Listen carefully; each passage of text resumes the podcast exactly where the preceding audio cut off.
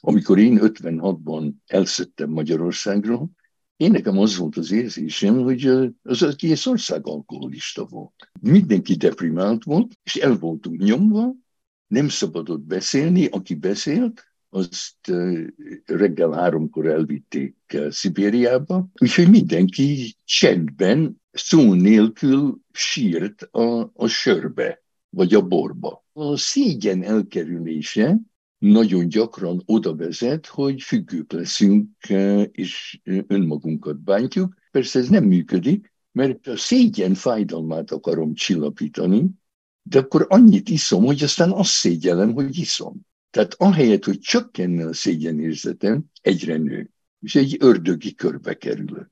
Nincs olyan ember a világon, aki jól tudja kezelni a szégyent. A léleknek szerintem olyan fájdalom, mint egy izzóvas az ember bőrén. Szerintem nagyon könnyedén, figyelemmel, szeretettel lehetne egy egész nemzedéket nevelni, akik nem szégyelik magukat, és szeretve érzi mag, érzik magukat, és akkor nem lennének függők.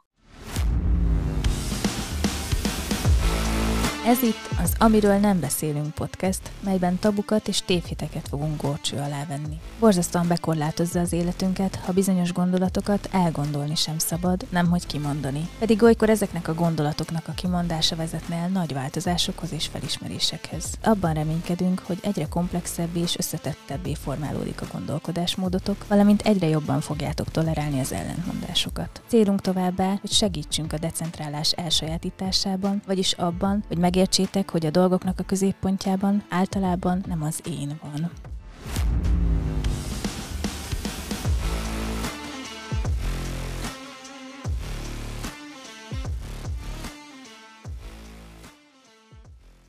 Szeretettel köszöntelek benneteket. Arról fogunk ma beszélgetni, hogy mi lehet az egyre súlyosbodónak tűnő függőségeinknek a hátterében. Mi az, ami, mi, ami miatt ennyire rászoktunk arra, össztársadalmi szinten, hogy elkerüljünk dolgokat, és erről nem mással fogok beszélgetni, mint Feldmár Andrással. Nagyon-nagyon hálás vagyok, hogy elfogadtad a meghívást, köszönöm szépen, hogy itt vagy, és kérdezem, hogy te mit gondolsz arról, hogy mi miatt menekülünk ennyire? Örülök, hogy meghívtál. Hát, ha jól értem, akkor összekötöd a menekülést a függőséggel. Én igen. És na, hát ez, ez már egy, egy gondolat, amivel néha egyet tudok érteni, de néha nem. A függőség tulajdonképpen egy szokás. És minden szokással, ami zavaró, mert vannak szokások, amik nem zavarok. Például, hogyha biciklizni akarok, akkor örülök, hogy vannak szokásaim. Nem akarok odafigyelni, hogy, hogy egyensúlyozzak. Azt automatikusan csinálom. De amikor észreveszem, hogy 12 cigarettacsik van a, a mutálcában, és nem is emlékszem uh, arra, hogy hogy én elszívtam azokat a cigarettákat, hát az már nem egy olyan eh, egészséges szokás. Eh, én, én azzal kezdeném, hogy eh, a függőségek, és már benne van a szóban, ami nagyon jó, hogy tulajdonképpen az emberiség a legfüggőbb állat az összes állat között. Nekünk van a leghosszabb függőségünk a, a, az anyánktól. Mi tulajdonképpen kilenc hónap a, a megfogalmazás után jövünk ki, de jobb lenne, a 18 hónappal utána jönnénk ki. Tehát tulajdonképpen csak félig vagyunk megsütve, olyanok vagyunk, mint a kenguruk, és egy jó anya, egy, egy anya, aki mondjuk egy kőkorszaki anya, aki itt van most a 21. században, az úgy hordozza, úgy van a gyerekével, legalább kilenc hónapig születés után, mintha benne lenne. annyira függők vagyunk, ennélkül nem tudnánk, nincs túlélés, nem tudnánk élni, hogyha ebben a korszakban, amikor a függőség normális és természetes, és tökéletesen elfogadható, az anyám valamilyen oknál fogva nem tud ö, ott lenni nekem, ahogy kellene neki, akkor én azt hiszem mélyen, mert még beszélni se tudok, hogy a, a függőségem fájdalmat okoz, a függőségem veszélyes, a, a világ nem akarja, hogy függő legyek, um, és úgy érzem, hogy szígyelnem kell magam azért, mert valamit akarok, amit az anyám nem ad. Tehát, hogyha mondjuk az első függőség, amint kijövök az anyámból, már keresem is a mellét. Most, hogyha ő nem adja a mellét, akkor rettenetes érzéseim vannak, és később inkább elkerülöm, itt az elkerülés, inkább elkerülöm a szégyent, hogy valamire szükségem van, amit nem akarnak nekem adni, és találok valamit, ami ha szükségem van az mindig ott van. Tehát, hogyha a, a, a tejet az anyám melléből nem tudom megkapni, akkor később a bort az üvegből mindig. Tehát ha emberekben nem bízhatok meg, de a borban vagy az alkoholban igen, hát akkor nem vagyok hülye, akkor inkább eh, függök valamitől, ami, ami a hatalmam alatt van. És nem fogok tőled függni, vagy egy másik embertől, aki e, megszégyeníthet azzal, hogy velem van valami baj, hogy nekem kell tőled valami.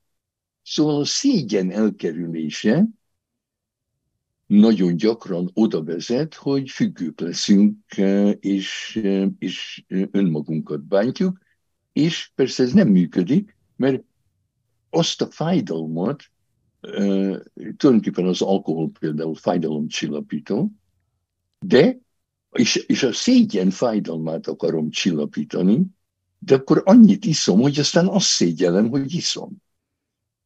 Tehát ahelyett, hogy csökkenne a szégyenérzetem, egyre nő. És egy ördögi körbe kerül. Tehát, hogy akkor azt mondod, hogy a, amit egyébként mások is ö, hangsúlyoznak, nagyon sokféleképpen lehet konceptualizálni a függőségeket, és hogy az is egy ö, valid koncepció, hogy, hogy a függőségeink, mármint most a, a károsakra és nem az egészséges természetes függőségekre gondolok, egyfajta érzelemszabályozási funkciót töltenek be a mi életünkbe. Tehát ha mondjuk én nem tudok jól érzelmeket szabályozni, vagy nem tudom jól tolerálni a szégyent, akkor lehet, hogy szükségem van valamire, amit annak érdekében viszek be kívülről a szervezetembe, de hát nyilván nem csak szerfüggőségek vannak, vagy csinálok valami viselkedéses függőséget, ami segít nekem nem érezni ezeket a rossz érzéseket, vagy csillapítani ezeket a rossz érzéseket. Megint abban, amit mondsz, abban benne van valami, mint hogyha, mint hogyha például a szégyent lehetne jól kezelni. Uh-huh. Én nem tudom a szégyent jól kezelni, és szerintem nincs olyan ember a világon, aki jól tudja kezelni a szégyent. A szégyen a léleknek szerintem olyan fájdalom, mint egy izzóvas az ember bőrén. Ígyet, hát ha, ha valaki megszégyenít, amikor, én emlékszem, amikor valaki megszégyenített, akkor az érzés az, hogy eh, meg akarok halni, azt akarom, hogy a, a föld megnyíljon alattam, és nyeljen el, hogy láthatatlanná váljak, hogy eltűnjek, hogy megszűnjek élni. Hát ezt nem lehet tolerálni.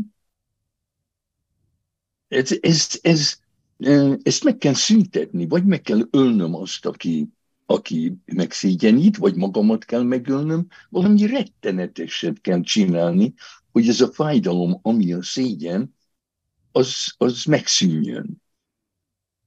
Én gyakran uh, beszéltem tanárokkal, uh, pszichológusokkal, hogy lehetne gyerekeket, lehetne egy egész nemzedéket fölnevelni szégyen nélkül. Hogy nem kell egymást megszégyenítenünk. De eddig még nem tudtam ezt a gondolatot eladni. Kételkednek. És szerinted hogy lehetne egyébként? Tehát, hogy ezek szerint nem kételkedsz, meg ez egy nagy, tehát, hogy amit én gondolok a szégyenről, az, azt egyrészt nyilván nagyban formálták azok a könyvek is, amiket ö, olvastam tőled. Másrészt azt gondolom, hogy sok mindenben annak ellenére egyetértünk, hogy most inkább a különbözőség, különbözőségek derültek ki elsőre, de hogy szóval, hogy én hiszem azt, hogy, hogy rá lehetne arra szokni, hogy ne szégyenítsük meg egymást. De mit gondolsz előtte, hogy ezt hogy lehetne elkezdeni, vagy hogy lehetne ezt csinálni? Például úgy, hogy van egy Csilléből származó biológus, Humberto Maturana a neve. Ő írt egy könyvet a szeretet biológiájáról. És abban olyanokat ír, hogy például, hogy ahol a kritika bejön az ajtón, a szeretet kimenekül az ablakon. Erről a legjobb konkrét példa a Suzuki módszer, amivel gyerekeket lehet tanítani zenélni. A régi módszer az az, hogy amikor a gyerek hibázik, a zongoratanár például, megmondja, hogy hát mind, a skálának minden hangját rosszul játszottad rossz újakat használtál, stb. Kritizál. Ennek az eredménye az, hogy a legtöbb gyerek abban a pillanatban, amikor önálló lesz, abban hagyja a zenét. Mert menekülni akar a szégyentől, ami állandóan, amiben élt, amíg zenét tanult, mert a, a tanítói, akik hallgatták, azok mindig kritizálták őt. Suzuki egy hegedű tanár volt, aki azt mondta, hogy a gyereket soha nem kell kritizálni. Tehát akkor, amikor például mondjuk egy, egy gyerek leül a zongorához és hibázik, a tanár nem az, hogy nem veszi észre, de nem kell kommentálni. A tanár mélyen hiszi, hogy a gyerek tökéletes akar lenni. Tehát a tanárnak nem kell akarni, hogy a gyerek legyen tökéletes. A gyerek már akarja. A gyereknek arra van szüksége, hogy a tanár szeresse őt, hogy a tanár dicsérje, de nem üresen, nem valamiért, amit nem csinál, hanem valamiért, amit jól csinál. Úgyhogy a tanár arra figyel, hogy még akkor is, hogyha a gyerek minden hangot rosszul játszik, mondjuk egyenesen ül, a karjai horizontálisak voltak, a lábai pont ott voltak a földön, ahol kell lenni, és akkor eh, megdicséri a gyereket, hogy tökéletes volt a, a, a testtartásod. Tehát éveken keresztül csak dicséretet kap a gyerek azért, amit jól csinál, és egy szó sem, szó sem esik arról, amit rosszul csinál. A tanár tudja, hogy a gyerek úgy is tudja, hogy mit csinál rosszul. Nem kell uh, rámutatni. Az a szégyen. Egyszer a kisfiam, erre mindig emlékszem, talán hat éves volt, egy, egy papírt össze krampol, és ledobta a földre, és ott akarta hagyni. Én azt mondtam, hogy vedd föl, és tedd a szemétbe. És akkor így állt, nézett rám, és azt mondta, hogy menj innen. Jó, elmentem, és tíz perc múlva vissza és mentem, és akkor már, már nem volt ott, betette a, a szemétbe. De fontos volt neki, hogy ne akkor tegye, amikor én figyelem. Ezek pici dolgok, de óriásiak. Tehát szerintem nagyon könnyedén, figyelemmel, szeretettel lehetne egy egész nemzedéket nevelni, akik nem szégyelik magukat, és szeretve érzi maguk, érzik magukat, és akkor nem lennének függők, akkor nem kellene, akkor nem, nem a, nem a, a, a boros üveggel lenne kapcsolatom, hanem veled. Miközben nagyon sokszor hallom, egyrészt a, az üléseken a saját klienseimtől is, másrészt a környezetemből is, harmadrészt saját tapasztalatom is van, hogy anyáink, apáink meg azt mondják, hogy hát inkább tőlem hald először, hogy mit csinálsz rosszul, semmit, hogy majd megszégyenítsen a társadalom, és hogy, hogy van egy ilyen jogformálva arra, vagy egy ilyen indoklás, ami miatt ö, szerintem generációról generációra úgy adódik ez át, hogy, hogy ez a helyes, így kell gyereket nevelni, hogy el kell neki mondanunk, hogy mit csinál rosszul. Rettenetes hiba. Rettenetes hiba. Mert eh, ha én eh, ha a gyerek felfedezi, hogy nincs szükség a szégyenre, és később valaki megszégyeníti, akkor kiröhögi azt, aki próbálja őt megszégyeníteni. Aki engem próbál megszégyeníteni, és megtörténik, hát akkor azonnal megfordulok, és ott hagyom. Elkerülöm azokat az embereket, akik megszégyenítenek. De ha otthon megszégyenítettek, mert előkészítenek arra, hogy később is meg fognak szégyeníteni, akkor nincs hova menekülnöm. Akkor azt se tudom, hogy e- ez, ez nem szabad ember emberrel, ez nem csinálhatja.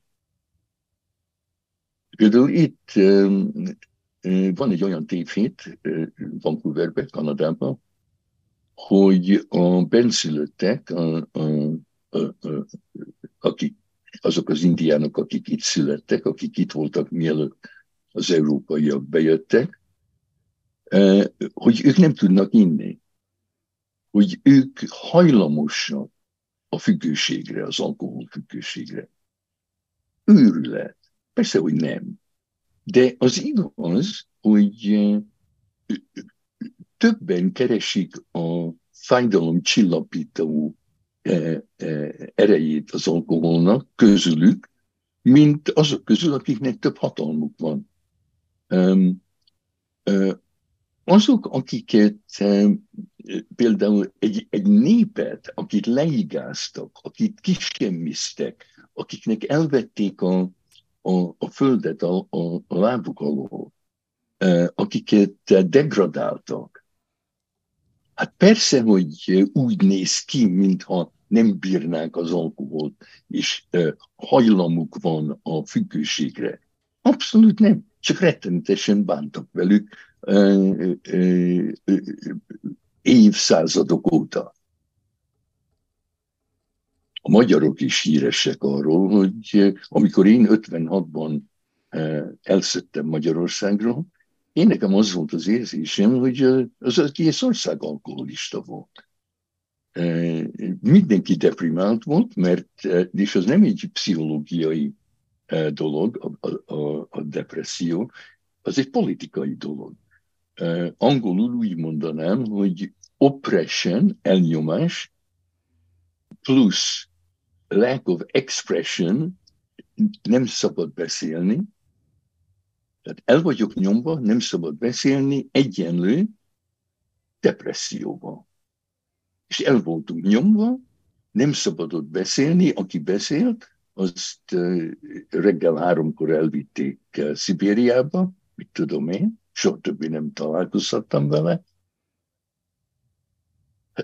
Úgyhogy mindenki csendben, szó nélkül sírt a, a sörbe, vagy a borba.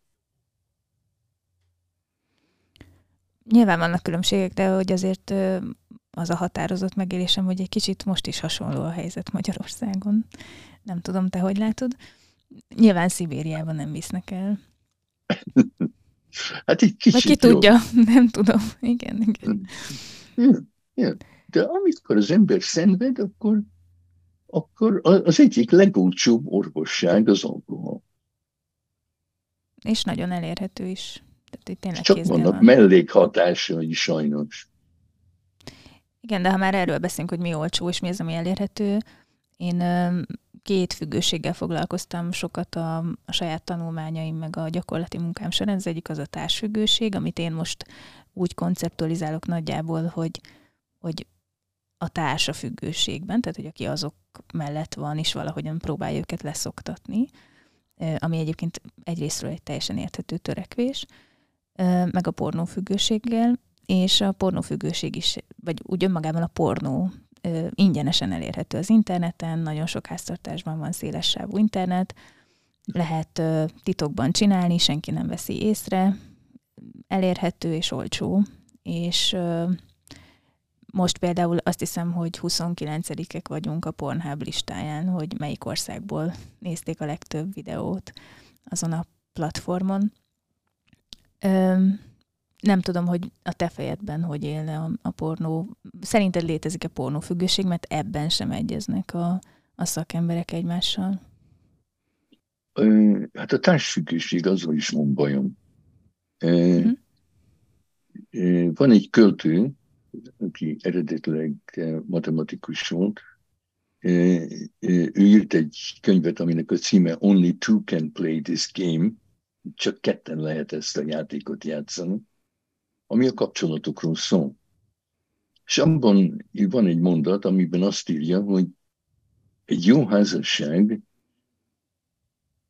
az két ember között van, akik annyira függnek egymástól, hogy egyikük sem tudna, és nem is akarna a másik nélkül élni. Tehát, hogyha az egyik meghal, a másik is meg akar halni. Na most ezt manapság általában egy egészségtelen függőségnek nézik. Ő ezt a kölcsönös függőségnek a csúcsára emeli, és azt mondja, hogy aki ezt nem ért, aki ezt nem ért el, az nem tudja, hogy mi a szeretet. Hogy, hogyha ha, ha te vagy a mindenem, ha függőségnek nézzük, akkor rossz. Nem szabad, hogy te legyél a mindenem. De lehet, hogy, a, hogy, a, hogy az életnek a legjobb élménye az, ha megengedjük egymásnak, hogy te legyél a mindenem, és én legyek a mindened. Tehát vigyáznunk kell, hogy mit kerülünk el, mert lehet, hogy, hogy nem is rossz. Az, az, amit úgy általában most az a divat, hogy ez, ez függőség. Most persze vannak részletek, hogyha, hogyha az én életem leszűkül azért, mert te vagy az életem közepén, és azzal fizetek a kapcsolatunkért, hogy én megszűnök, hát akkor baj van.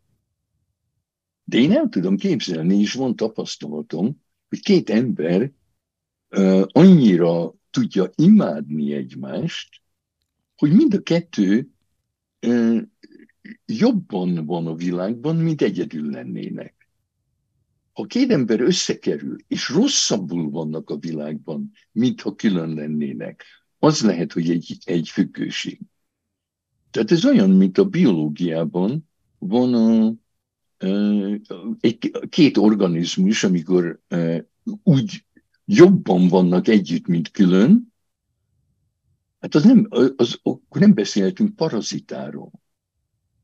De ha például egy szalgiliszta van bennem, hát akkor nem lehet szeretetről beszélni, mert rosszabbul vagyunk együtt, mint ha külön lennénk, mert még ő is, mert ha megöl, hát akkor ő is meghal.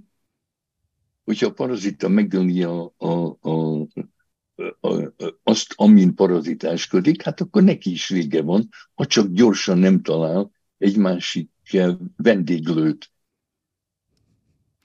Igen, ebben az értelemben én sem hiszek a társfüggőségben, vagy én ebben az értelemben ezt nem tartom függőségnek, mert én is azt gondolom, mondjuk Sue Johnsonnal is egyetértek ebben a tekintetben, nem tudom őt mennyire ismered, hogy teljesen normális függni a párunktól a párkapcsolatunkban, és hogy ezek nem beteges igények, hogy legyen a másik a számomra elérhető, és számíthassak rá, és hogy persze, hogy jobban vagyunk együtt, mint külön, és persze, hogy több mindent el tudunk érni együtt, mint külön, ezzel maximálisan egyetértek. Még azt sem tartom problémásnak, hogy szükségünk van egymásra. Tehát, hogy miért ne lehetne. Ez nem jelenti azt, hogy mondjuk egy, ami, hogy ez, ha ez nem egy káros függőség egymástól, akkor mondjuk önállóan ne boldogulnék, vagy hogy én attól a saját személyiségemben megmaradok. De, de az már tud káros lenni, hogyha nekem egész nap azon jár az eszem, hogy a Pisti miért nem szokott még le, és hogy hogy szoktathatnám le, és azzal egyáltalán nem törődök. Én ezt értem társfüggőség alatt, hogy egyébként nekem milyen testi szükségleteim vannak, kell-e elmennem szűrővizsgálatokra, magammal törődni, foglalkozok-e a saját életcéljaimmal, a karrieremmel, a gyerekemmel, vagy egész nap azon jár az eszem, hogy mi van a Pistivel. Hogy ő miért lett függő, neki hogy segíthetnék, vajon ma ittasan jön-e haza, stb. stb. Tehát, hogy én ezt tartom szűkebb értelemben véve társfüggőségnek, és ezért mondom, hogy társa függőségben, hogy hogy együtt függünk az ő függőség, az ő szerfüggőségétől, vagy az ő munkafüggőségétől. Mm-hmm. Nekem ez a koncepció alakult ki a kutatásaim során. De visszatérek, a megengedett, hogy, hogy és a pornófüggőségről mit gondolsz? Hát ott, ott én, én azt mondanám, hogy semmi köze nincs a szexhez. Nincs. Szerintem semmi köze nincs a szexhez. Ar, ar, megint nagyon korán kell elkezdeni ezt a gondolatmenetet. Vannak filmek most már, amit az anyamében készítettek, olyan magzatokról, akik már közel vannak a, a, szület, a születéshez. És mit tud egy magzat csinálni? Ott vagyok benn, minden jó, egy kicsit szűk, nem mindig alszom, sokat tudok aludni, de amikor felébredek, akkor mi van?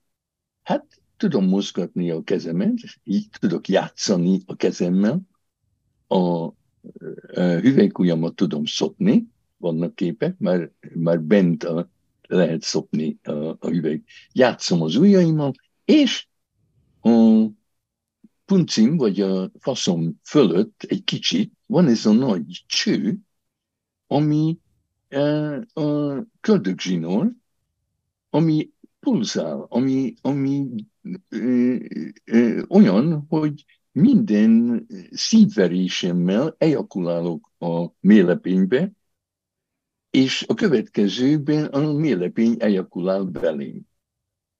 Na most, ha ez a szexnek az alapja, mert például Shiva és Shakti,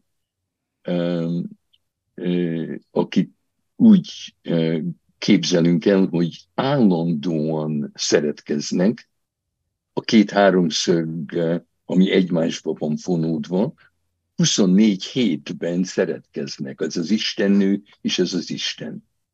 Na hát honnan jön ez a gondolat?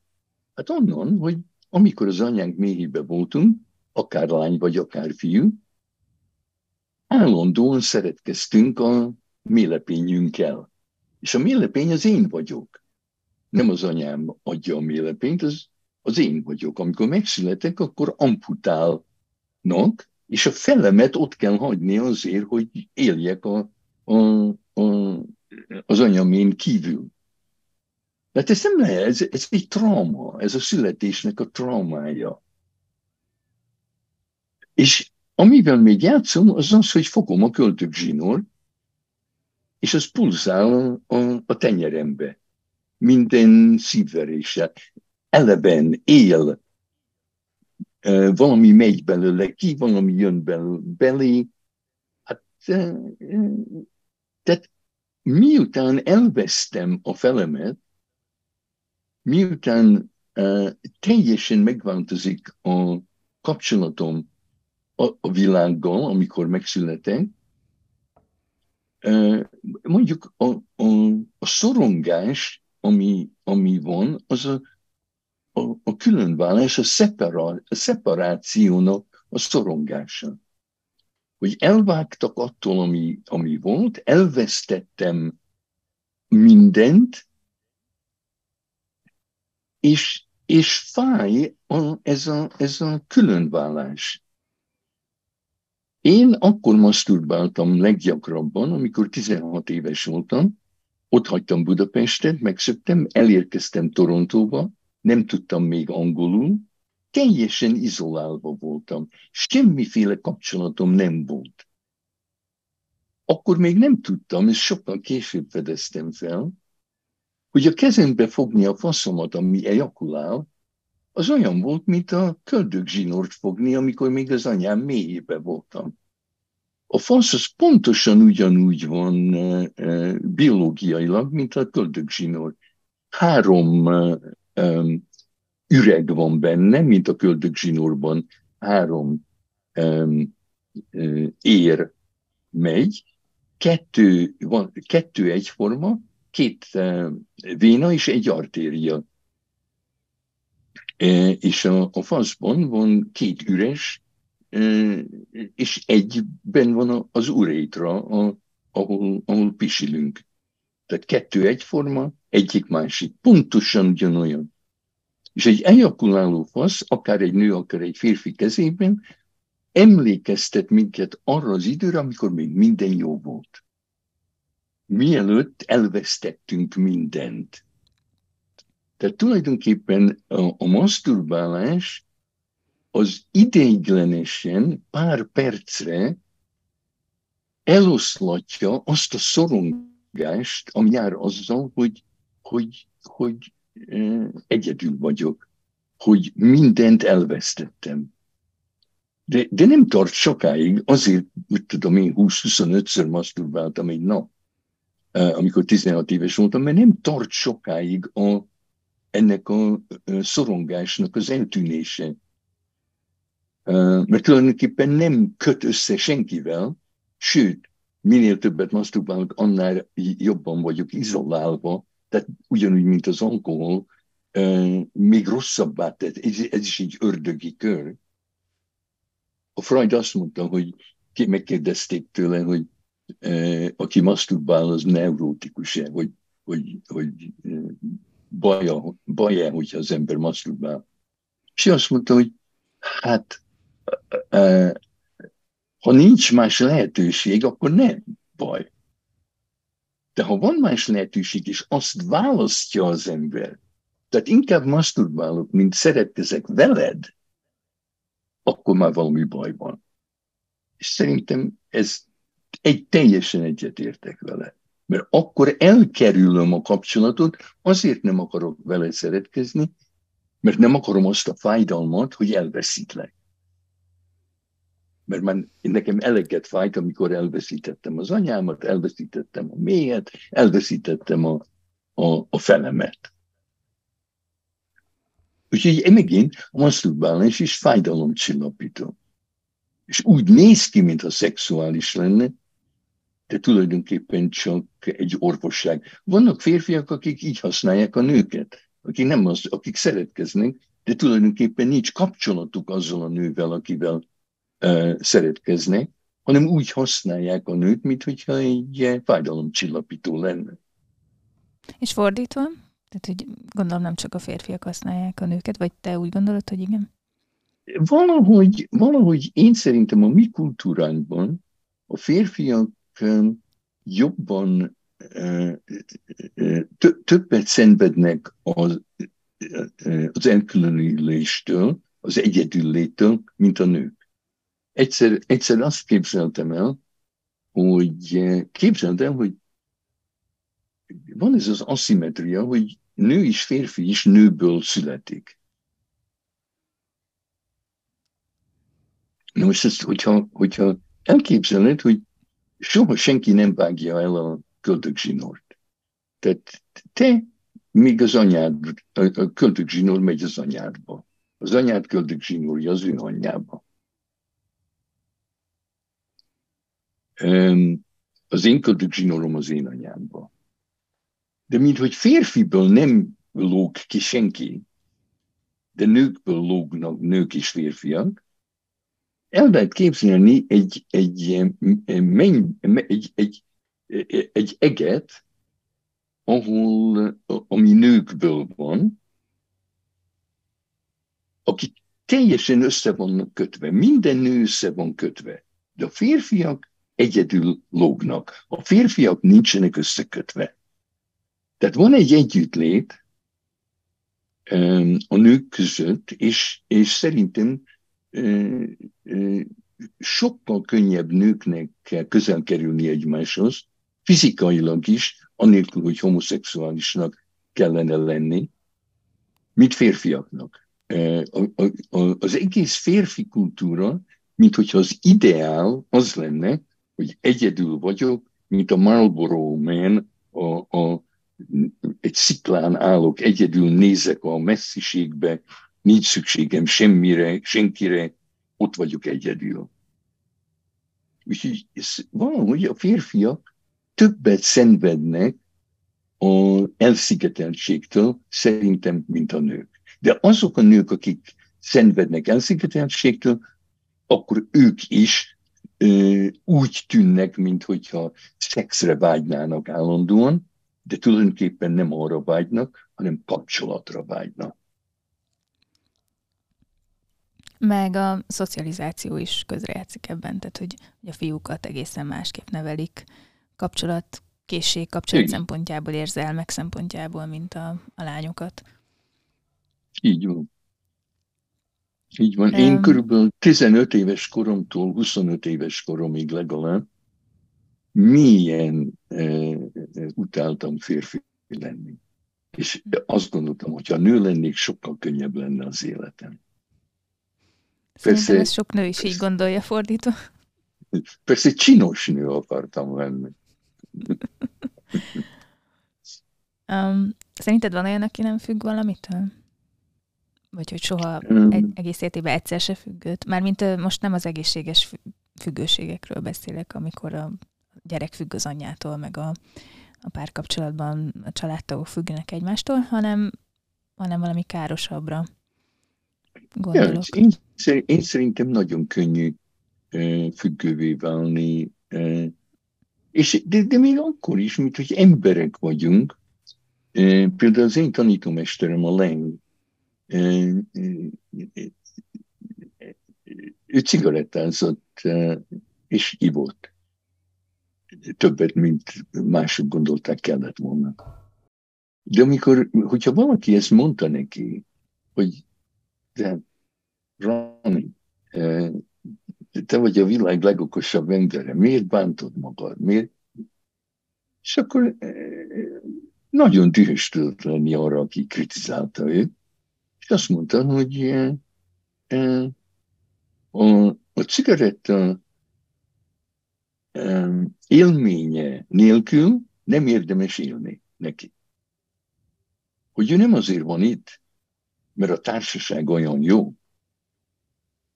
hanem azért, mert szereti a cigarettát. És hogyha 10-15-20 éve lefarag az életéből, megéri. Na, hát emberek vagyunk. Azt is mondhatnánk, hogy, hogy életfüggő vagyok. A görögök azt mondták, hogy csak a hülyék élnek öregkorba. Ő szerintük én hülye vagyok. Mert azt mondja, aki intelligens, aki meglátja, hogy mennyi szenvedés van az életben, az fiatalon meghal. Tehát az, aki nem akar meghalni, már az is függő lehet. Amikor valami úgy 10-15 éve a prostatámmal volt valami baj, és az egyik orvos azt mondta, hogy te nem vagy beteg, te neked már meg kellett volna halnod húsz évvel ezelőtt. De száz éve te már nem élnél. Így mostanában túl sokat élünk, túl soká élünk, és ez eszünkbe se jut. Mint ahogy például majdnem mindannyian függők, pénzfüggők vagyunk. Minden, ami biológiai, minden, ami az élettel kapcsolatos, az optimális. A cukor a, a vérben túl sok nem jó, túl kevés nem jó. Minden, ami él, az egy ilyen egyensúly, és az optimum az, ami fontos.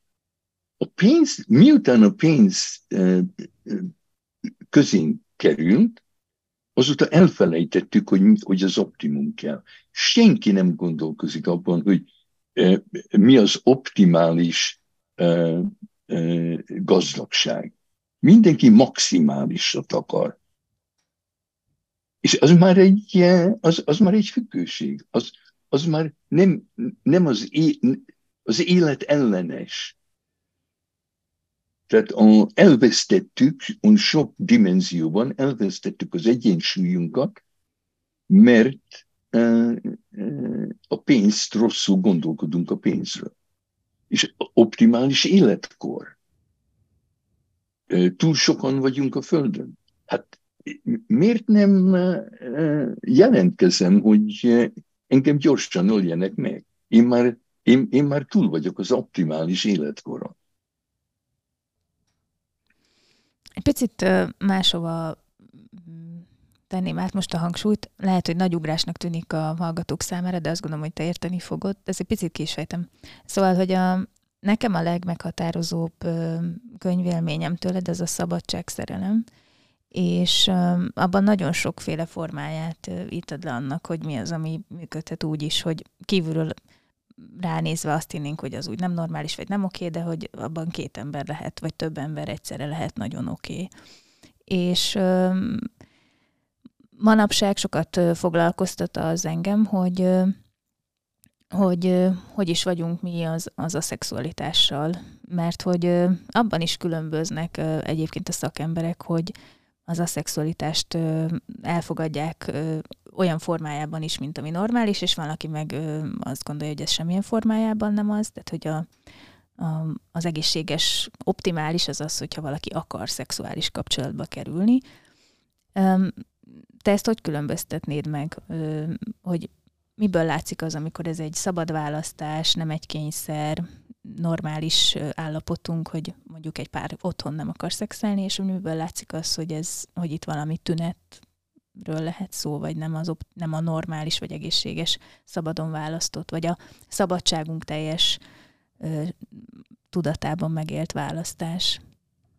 Gyakran az csak, az csak azt tudhatja, hogy mi van, akiről beszélünk, aki, aki, akinek ez az élménye és kívülről nem lehet mindig tudni. Egy gyors példa, egy zenmester jár körbe a tanítványai között, akik meditálnak, és neki van egy ilyen botja, amivel ráver a pálukra vagy a nyakukra. Néha, hogyha ő úgy gondolja, hogy nem egyenesen ülnek, vagy valami van, ami nem stimmel, beleérez abban, hogy mi van, és üti a tanítványait. És eh, kérdeztem egyszer a tanítómesteremet, a lenget, hogy eh, hogy lehet elképzelni, hogy ez az ember szeret, szeretetteli, amikor veri a, a, a tanítványait. És akkor a leng azt mondta, hogy nem lehet kívülről tudni. Csak ő tudja. Hogyha élvezi ütni a tanítványait, akkor egy szadista. De ha tényleg a helyzet mozdítja őt, hogy neki eh, oda kell ütni, hogy jó legyen a eh, tanítványának, akkor szeretettel teli. Tehát nem lehet kívülről elhatározni, hogy mi van. Most ez gyakran így van.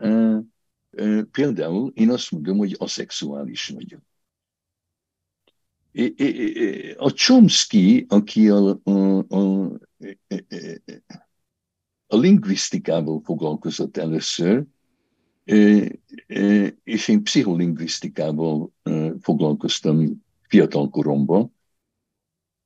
Ott nagyon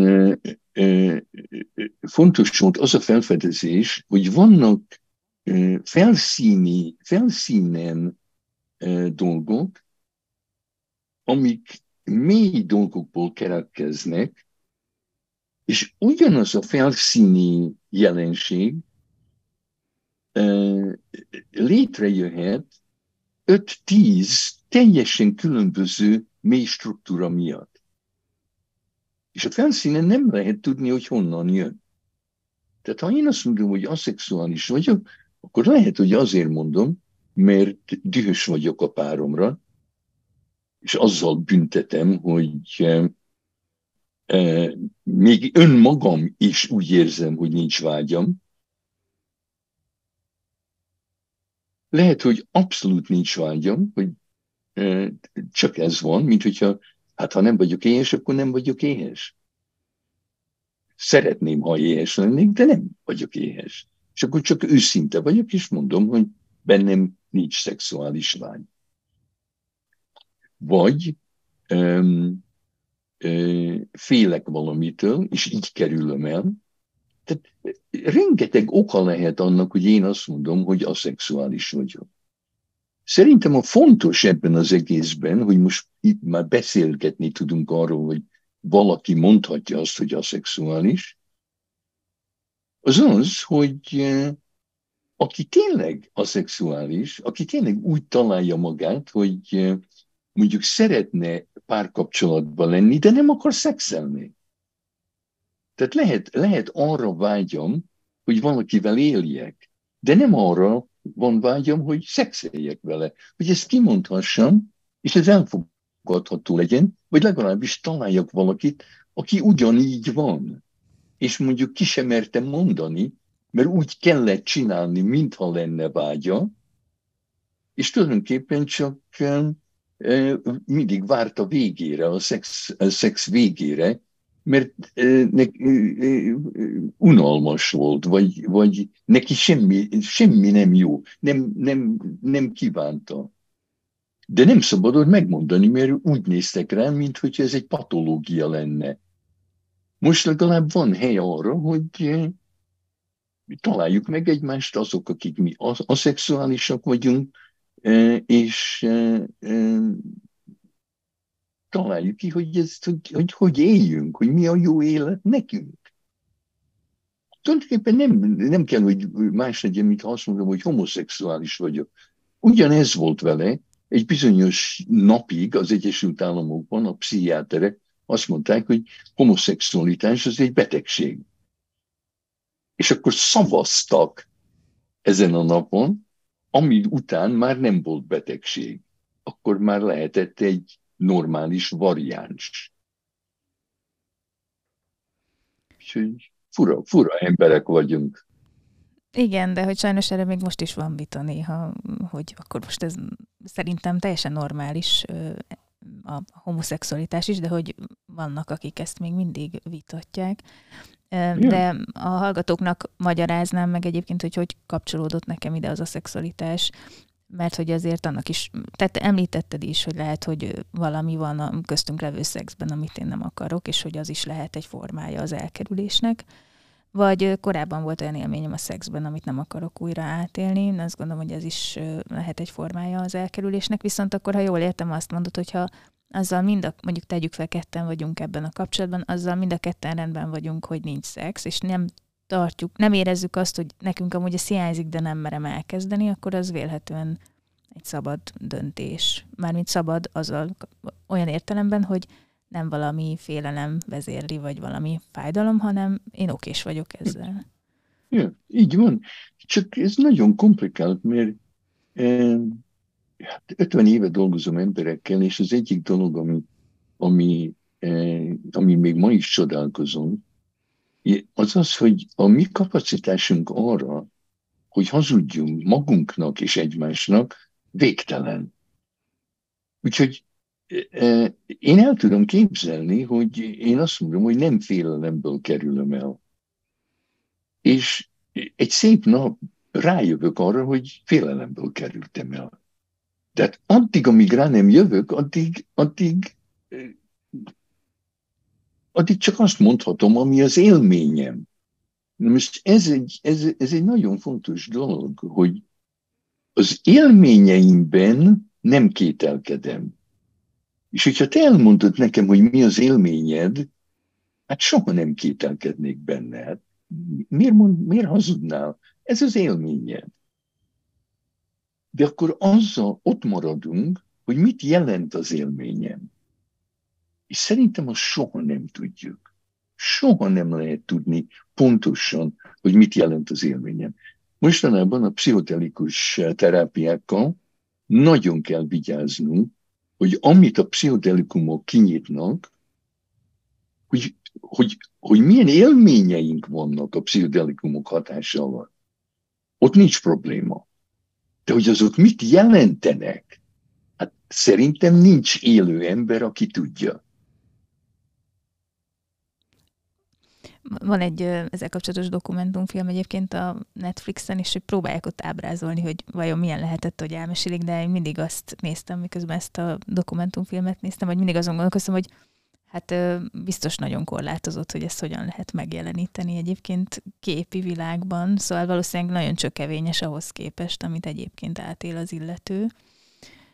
Jó, hogy vannak ilyen dokumentumfilmek, de hogy lassan egy kicsit lekerekítsem ezt a mai beszélgetést, meg két dolgot akarok megemlíteni. Az egyik az az, hogyha jól érezted magad, és van kedved, akkor a hallgatóinknak mondom, hogy lesz még egy beszélgetés a terapeutai attitűdről, hogy, hogy ez hogyan is uh-huh. alakult ki nálad, meg hogy uh, hogyan is alakul ki úgy általában a pszichológusoknál. Szerintem ez egy uh, izgalmas téma. Egészen uh, azt gondolom, hogy Magyarországról nézve, egy Debreceni Egyetemről nézve, egészen radikálisnak tűnhet az, amilyen attitűdöt te kialakítottál, és hogy vagy ami kialakult benned, és hogy mondjuk nekem az nagyon sokat jelentett, és erről majd akkor legközelebb hosszasabban szeretnélek kérdezni, hogy én azt hittem sokáig, hogy valamilyennek kell lennie a jó terápiának, és aztán elkezdtem egy csomó mindent hallani tőled, hogy mennyire másképp csinálod, mint amit tanultam, neked az bevált, és akkor kinyitotta így a, kitágított ezt a teret, hogy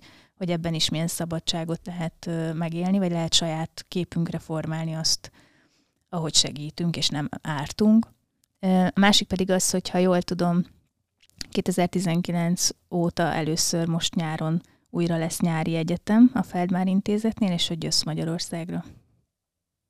Így van. Tudod erősíteni. Ha, ha minden jó, ha minden sikerül, és hát persze, hogyha még élek, Remélem, hogy találkozunk, és jövő héten is találkozunk. Köszönöm szépen, hogy eljöttél. Nagyon szívesen. Viszontlátásra. Minden jót.